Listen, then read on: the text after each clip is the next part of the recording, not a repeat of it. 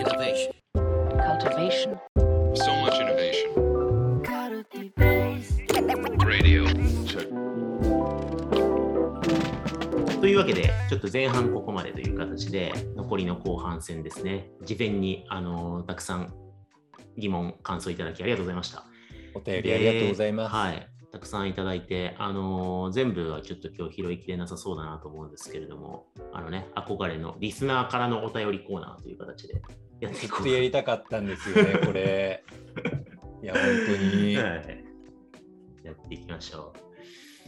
う。で、えっと、ちょっとまずじゃあ、一個ずつ出していきましょうか。はい。えーリスナーからのお便りです。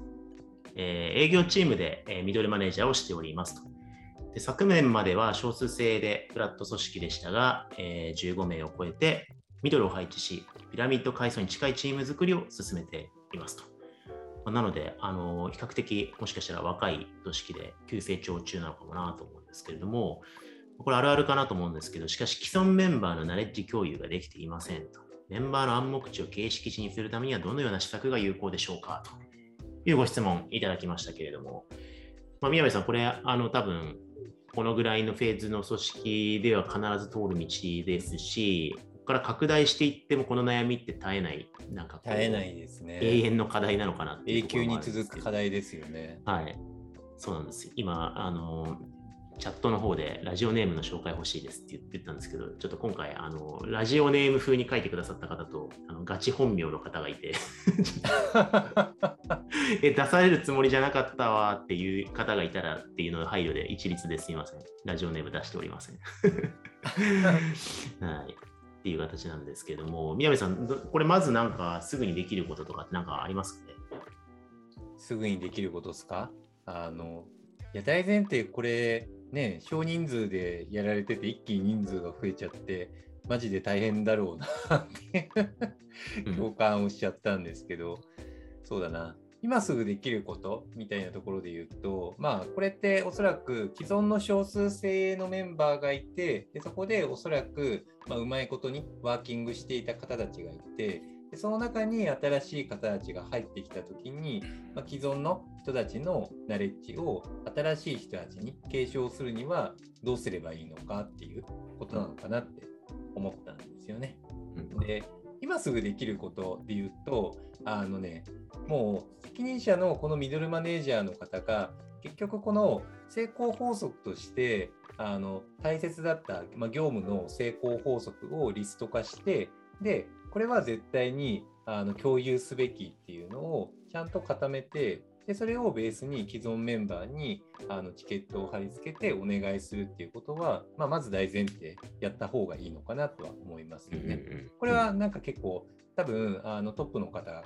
が一番おそらくそこら辺詳しいと思うのですぐにできるのかなとは思うんですよね。うんでも、まあ、すぐにできはするんだけれどもそれがあの実際に継承されるかどうかはまた別の話でね。それがなんか結構悩みに深かったりとかするからそこら辺結構シューティングされてるのかなとは思ったんですけどね。うんうんうん。うん。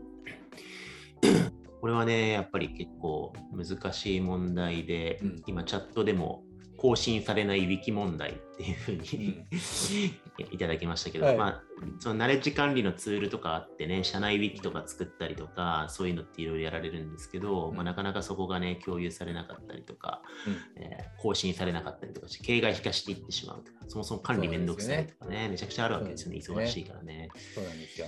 はい、結構これ難しいなと思いますけど、でもはい。一つ、あのーまあ、ミドルになってる方っていうのはもともとプレイヤーで優秀だった方のはずなので、まあ、そのミドルの方の中にある暗黙知がどうやって形式化するかっていうところが一つ、うん。まあ、ももちろんトップの方含めてですけども、うん。だろうなと思ったときに、まあ、ちゃんとレビュー機能とレビューコストを読んでおくっていうことは結構重要かなと思いますよね。なんかミドルのリソースを全部、えっと、自分の数値達成で100になっちゃうっていうのはもう論外だし、うん。プレイヤー時代よりもちゃんと例えば80%にプレイングコースを抑えて20%マネジメントに使うとかあるいはもっと使うとかっていうふうにしたときにちゃんとその時に下のメンバーのえープレイングに関してレビューして、フィードバックしてで、何をフィードバックしたかっていうことをちゃんとこう記録しておくみたいなことのコストをあらかじめこうマストにしてリソース読んでおくみたいな、まあ、それこそそういう、これを人力でやるんじゃなくてその、そういう仕組みも含めて整えるみたいなところも含めてやっていくっていうのは結構大事かなと思いますけど、うん結構そこ抜け抜けがちですよね、レビューの抜。けがちですね。そう、任せたときに結構ナレッジングコストとか継承レビューコストって時間がかかったりとかするんですけれども、まあ、そこら辺が通常業務アドオンにされるっていう時間の概念みたいなの抜け漏れがちっていうのはまあ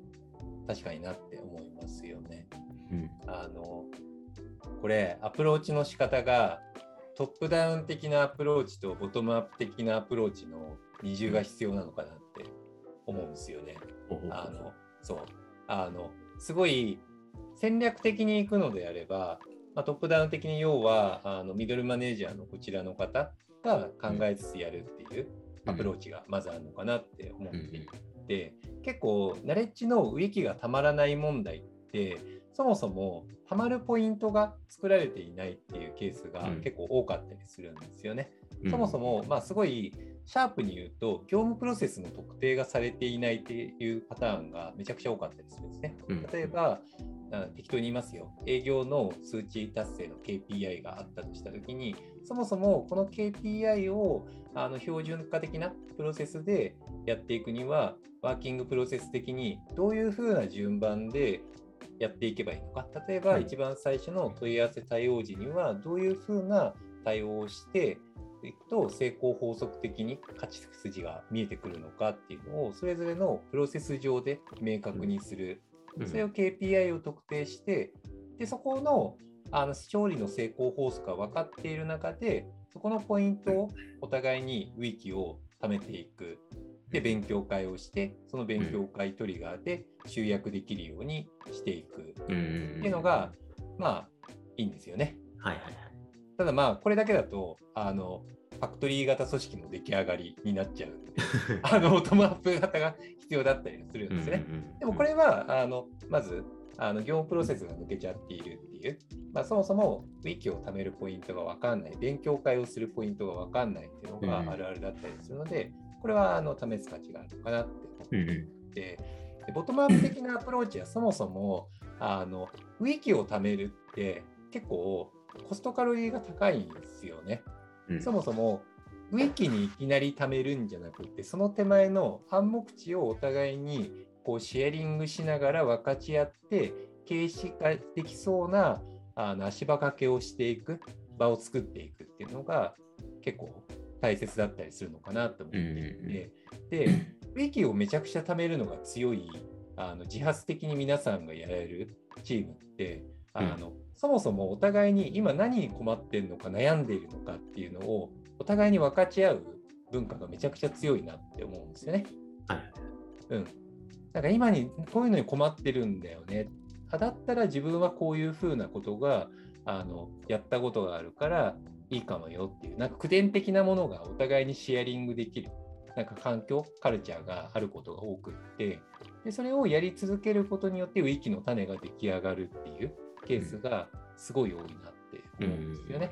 これ先生、東大の先生の得意な組織学習なんじゃないですか？まさに、いや、本当そうだと思いますね。うん。うん。いや、でも今、チャットではめちゃくちゃ共感いただいてますね、結構。はい。ありがとうございます。まあここら辺はあの悩みの種だと思いますし、まさにそのボトムアップ的に組織学習をね、どう促していくかっていうところにも本当通じますので、なんかまあ今日の話をちょっと踏まえながら、いろいろトライしていただけるといいのかなと思うんですけど、最後ちょっと僕から一歩補足するならば、その、How だけの共有にとどまらないっていうのが結構重要かなと。思っていて、なんかやっぱりその、まあ、野中育次郎先生のワイズカンパニー知識創造のモデル見ても、あの知識創造の暗黙知を形式値に回していく活動って何してるかっていうと、共通善を編むんだみたいなことが書いてあるわけですよね。で共通善って何かっていうと、まあ、社会にとっての共通善って意味合いもあるけれども、その組織にとって何が良さなのかっていうのを編んでいくっていうことでもあるわけですよ。つまり、例えば車を作ってるチームが、いい車ってなんだろうって問わずして、えっと、速く走るための車を作る How だけのナレッジ教員にとどまってしまうと、急激にその知識創造が回らなくなっていって、How のストックとどまっちゃうんですよね。うんやっぱり実践していくと、あれなんかいい車ってこういう車なんじゃないとか、あれなんか速いことばっかりがいいと思ってたけど、あの案件うまくいかなかったなとか、なんかホワイが揺さぶられる契機があるはずなので、なんかそのホワイもセットでチームの中で共有するっていう仕組みを、仕組みっていうか意識を持たないと、なんかハウストックになっていってしまって、組織学習が止まっていっていくっていう感覚があるんで、なんかそのホワイとハウをセットで共有する文化みたいなのを作っていくっていうところが大事なのかなと、個人的には思いますね。はい。そんな感じで、えー営業チームミドルマネージャーの方のリスナーからのお便りでした。